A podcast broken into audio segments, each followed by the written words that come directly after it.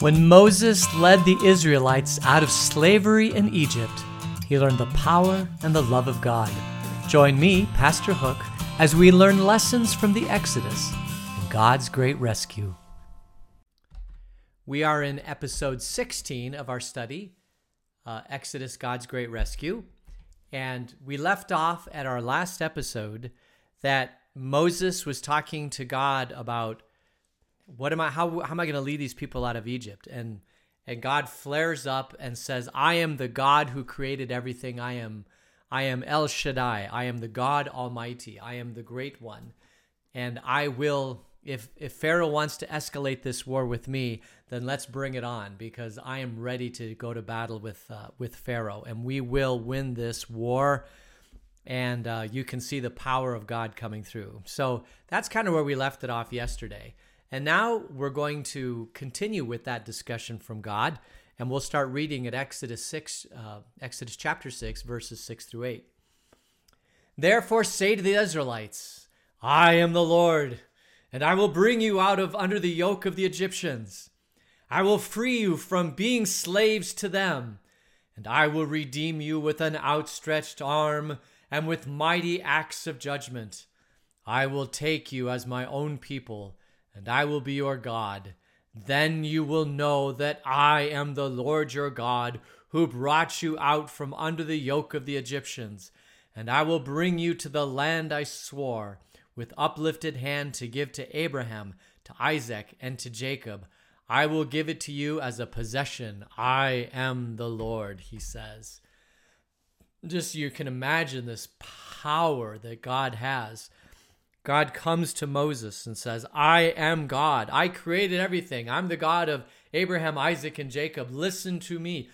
And if Pharaoh wants to bring this battle on, let's bring it. I will win this battle. I am the Lord your God. I will deliver you from slavery in Egypt. You just can feel the power of God's words coming out of him as he comes to Moses. And so Moses is standing there listening. I almost feel like sometimes it's a blast furnace, right? When I was a kid, I grew up in Phoenix.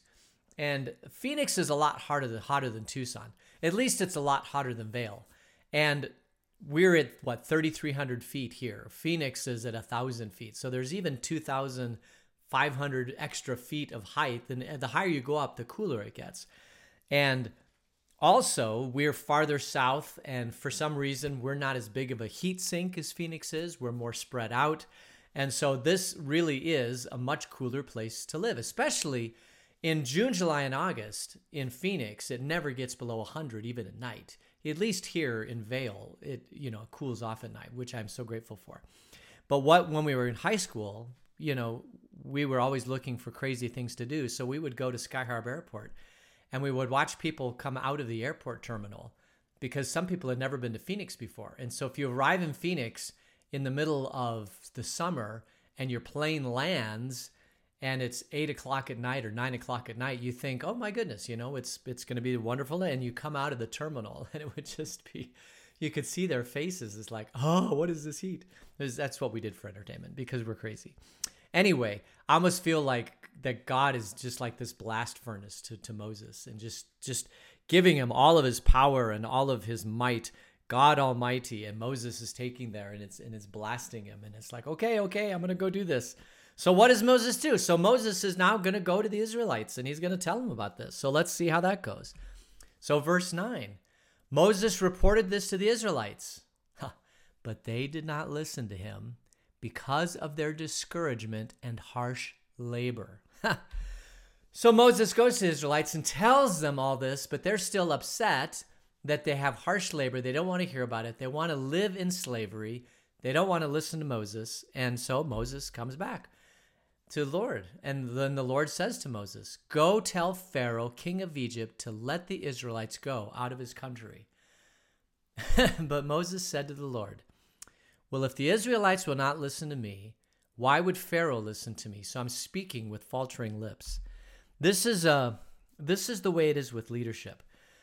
Lead, leadership is uh, there's two parts to lead. Well, there's several different parts to leadership, but one part of leadership is coming to the conclusion that you need to lead people, and so you so you gather people around and you lead them. And one of the hardest things about leadership is when the people say, "Well, we don't care. We don't. We're, we're apathetic. We don't want to. Ch- we don't want this change." And if you're a leader and you know that you need change, the change has to happen. One of the greatest things that can happen to leadership is if the people rally behind. You know, oftentimes, um, you. I don't know if you've ever seen the movie Braveheart, but you have Wallace uh, whatever his name was, William Wallace, who decides to lead the Scottish people, you know, out of out of their oppression, and that we're going to win this battle, and all the people are surrounding him and say, yes, yes. I mean, ultimately, he died for this cause, right? But but he was he at least knew that the people were behind him, and this is the way to go. The harder way to lead is to say, this is where God has led me to go, and the people are indifferent or they don't even care about it that and that's what these Israelites are. It's like we'd rather stay in slavery. Yeah, we're we're fine where we are. Uh they did not listen to him because of the discouragement and harsh labor. And so, but Moses, Moses has to go. The Lord says to Moses, Go tell Pharaoh, king of Egypt, to let Israelites go out of the country. And Moses says, But if the Israelites would not listen to me, why would Pharaoh listen to me, since I speak with faltering lips? It's like I can't even motivate the Israelites to go in this direction. How in the world am I going to get? I mean, if they would all raise up in arms and say, Yes, this is what we're going to do, and then I took that power and force to Pharaoh and said, The people are worked up. There's going to be a battle. You better let us go. Um, th- then that is one thing. But the, the Israelites, they're a stubborn people. They don't want to go out of slavery in Egypt. They want to stay comfortable where they are. They want to live in slavery. They're and, and this is such a it's such an image for every company, right? Every company that ever lived, they come up with a product or an idea and it's great and it's great and, and, and all of a sudden they're making great products and everything's going well but then the competition is producing something else or government regulations come in or some change has to happen and the leader of this organization of this company says i know change has to happen but it's hard to get people to um, to react to change, to understand that change has to happen. They're perfectly fine and comfortable where they are. They don't want change. And so the leader's like, how in the world am I going to make this change? I mean, the people won't even listen to me. They, they won't understand. Um, leadership is tough. Leadership is tough. I feel sorry for Moses. Um, now, uh, now we, we, we the, the Bible does this every once in a while. You have um, you have these stories that are going on and on and on, and all of a sudden it comes to this climax or this to this thing, and then all of a sudden the Bible shifts the narrative in a totally different direction, and I'm not entirely sure why. It could be that the period of time has passed, and so they're trying to fill in, or maybe there's just um, this idea of to let this let this just sink in for a while. It's like while you're contemplating this great battle, this great and here's where we are. Here's where we are in the story. Moses is told or God has told Moses, we're going to let my people go. He's given him all the signs. He's he said, "You will. This is a battle. Pharaoh's going to harden his heart. It's not going to go easy." And and Moses goes back to the Israelites and say, "Okay, this is the way it is." And the Israelites are like, "Meh." And so Moses is in this time of conflict. Like, does he, does he, you know, throw down the staff and walk away because the people don't seem to want to listen to him? And, and God it doesn't seem to be much help. I mean, this poor leader, he's in this time of conflict. Like, what do I do now? God wants me to lead the people out of slavery in Egypt. The Israelites don't even seem to care about it. It's going to go to, to Pharaoh, and there's going to be this big, huge battle. The people don't even seem to care about it. Like it's just one of these points in the story like, okay, what's going to happen next? Because it's not going as everybody thought it was going to go. I mean, as we thought it was going to go, is that the Israelites just say, "Yes, God's going to rescue us," woo woo woo woo, but they're like indifferent. And um, so, in these points of time, oftentimes we will get a different narrative in the Scripture. We'll just kind of stop, shift directions, just talk about something else for a while, and that's what happens here. Um, we kind of leave the story on hold and then we go talk about something else. Well, what are we going to talk about? Well, this is what we're going to talk about. We're going to talk about the family record of Moses and Aaron. So we're going to just Exodus 6, verse, starting in verse 13. Now the Lord spoke to Moses and Aaron about the Israelites and Pharaoh, king of Egypt, and he commended them to bring the Israelites out of Egypt. These were the heads of their families. The sons of Reuben, remember Reuben was the firstborn, uh, Reuben was the firstborn of Israel, and the sons of him were Hanok and Pallu, Hezron and Carmi. These were the clans of Reuben. The sons of Simeon were Jemuel, Jamin, Ohad, Jachin, Zohar, and Shaul, the son of a Canaanite woman. These were the clans of Simeon. These were the names of the sons of Levi, according to their records Gershon, Kohath, and Merari. Levi lived 137 years. Verse 17 The sons of Gershon by clans were Libni and Shimei. The sons of Kohath were Amram, Izhar, and Hebron, and Izu, Uzziel. Kohath lived 133 years. The sons of Merari were Mahli and Mushi. These were the clans of Levi, according to their records.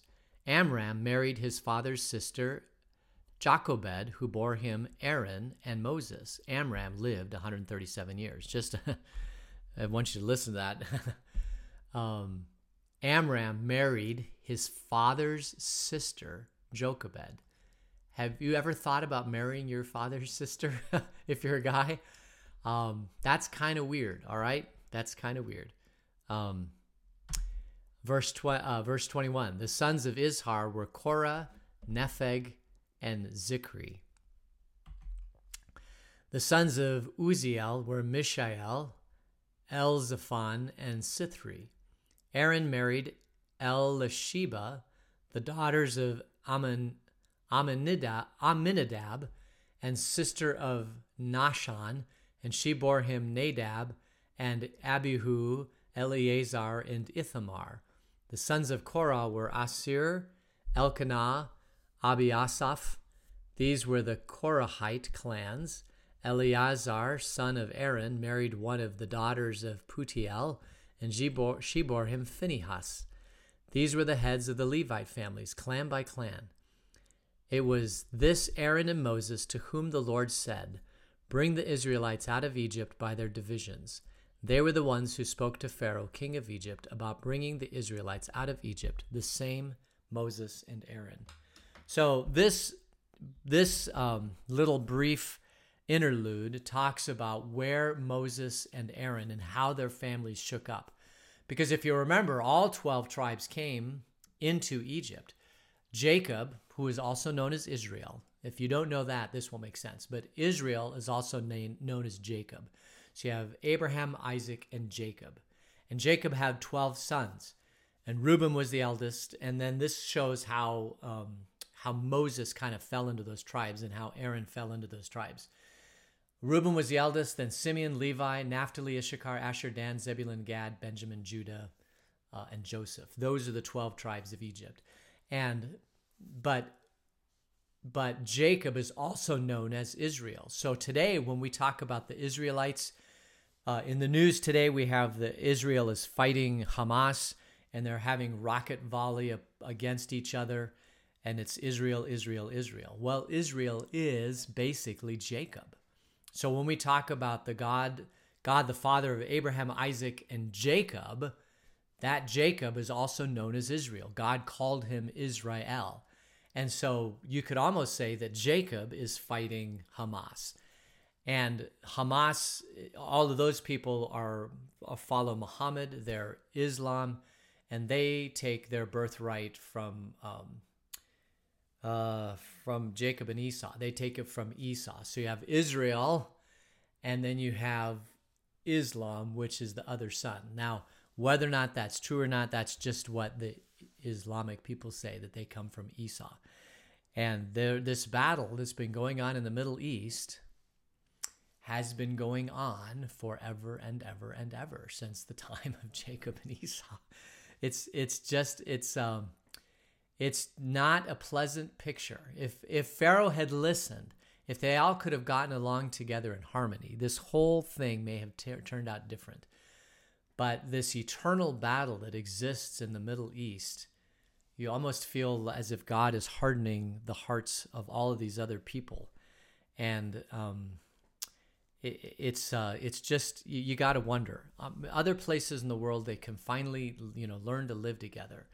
We bombed Japan with an atomic bomb, and now we we do trade and commerce and talk to Japan. They're part of the G7. I mean, all of this uh, this friendship that we have with Japan, they've become a dem- democratic nation. Um, it, I mean, if we can get along with all these other countries in the world, how come they can't get along in the Middle East? You just have to ask yourself that question. And you got to wonder if it if, this deep seated hatred just goes very, very, very deep. Um, so now you have Israel, who is also Jacob in the Middle East, and these are these are his sons, and this is where Moses and Aaron came from. All right, um, uh, let's see. So we'll we'll just continue verse verse twenty eight. That would be over here. Verse 28 Now, when the Lord spoke to Moses in Egypt, he said to him, I am the Lord. Tell Pharaoh, king of Egypt, everything I tell you. But Moses said to the Lord, Since I speak with faltering lips, why would Pharaoh listen to me? I mean, this is really a this is really a crisis for Moses. And actually it's a crisis for any leader. Leaders um, leaders will get to a point when they're leading people and the people will feel like um, you know maybe we need a new leader or maybe we need uh, a new process or a new product or all that sort of thing. And there's just these times when leaders just really really struggle. And um, if you've ever led a company or an organization you you may have experienced this. Um, you know that change has to happen. You know that people have to be motivated but people are very very comfortable wherever they are and that that's a difficult crisis of faith so moses is in this crisis right now and so we we had this segue to talk about his lineage and all that sort of thing but that's where we are Moses is is every leader. Moses is anyone who's tried to, you know, create change in an organization. And fortunately for Moses, he has Aaron next to him, and Aaron will be there beside him. Um, and that is a wonderful thing. That is a wonderful thing. Um, I think leadership is never done in a vacuum. None of us, like I, my leadership, if I have any gifts at all, it's that I think about things deeply. And that's it. Like that's the only gift that God's given me. I don't have the, you know, uh, the gifts of some other people that I look and I'm just like, wow, you know, that's a great gift. I worked for a guy for a number of years who was um, a very strong and passionate leader he always went in the wrong direction, right? But he was just strong and passionate about going in the direction he wanted to. And I was always envious about, you know, that that power and that passion that he had. Um, there are people that are great with checklists. You know, give me a checklist and I'll do it and do it. Well, where does a checklist come from? It usually typically comes like they'll come to a person like me and say, okay, what should be on the checklist? and so I think about it and I say, okay, here's the checklist. And I, you know, I give that to people. Um, I'm not a good checklist person. I'm not a, you know, passionate, powerful, strong person. Um, there are other people that just want to do the right thing. There are other people that emotionally want to do the emotionally right thing. There, there are people that don't like change because they're afraid of change. Uh, there are people that they don't even care. They just all they want to do is go to work and enjoy life. That's all they want to do, and um, you know, let let the company go up or down. I don't care, but just give me my friends at work, and that's what I want. I want to have a happy time at work. And all of these different people have different gifts and skills, and um, a great leader then kind of goes around and finds all the all the best from all the people you know the organization is leading, and he puts together teams and that sort of thing, and and tries to move them forward. And and um, it's you know anytime you make change, it's hard. It's hard. For me, uh, leadership is, does not come easy. I'm always thrown into these leadership positions, and um, it's just it's I, I don't even think I'm a natural leader. I think I think I'm uh, I'm probably most happy just thinking about things. Like if all I could do is just spend 40 hours a week writing sermons and preaching sermons and maybe talking to people, you know, I'd be very very happy about that. But but God's placed me in an organization in a church uh, that's growing in a growing community, and it requires a lot of people and a lot of gifts in a lot of different areas. Some that I don't, most that I don't have, but the great thing about about our church is we simply have a lot of great people. I mean, a lot of great people with a lot of great passion, and that's that's the exciting thing. All right, so um, I think I think we'll end it there. We've finished Exodus six. I think we'll move into Exodus seven because now now we're going to move into direction, and it's probably just better to end as we are. So uh, let's just go ahead and pray for the end of the day, or the end of the series, uh, end of today's lecture. lecture. Dear God, um, thank you for this day. Uh, thank you for the blessing of today. Uh, help us to learn about leadership from Moses and continue to help us, all of us, because all of us are leaders in some way. All disciples are leaders. Uh, be with us until we meet tomorrow. In Jesus' name, a tomorrow. Amen.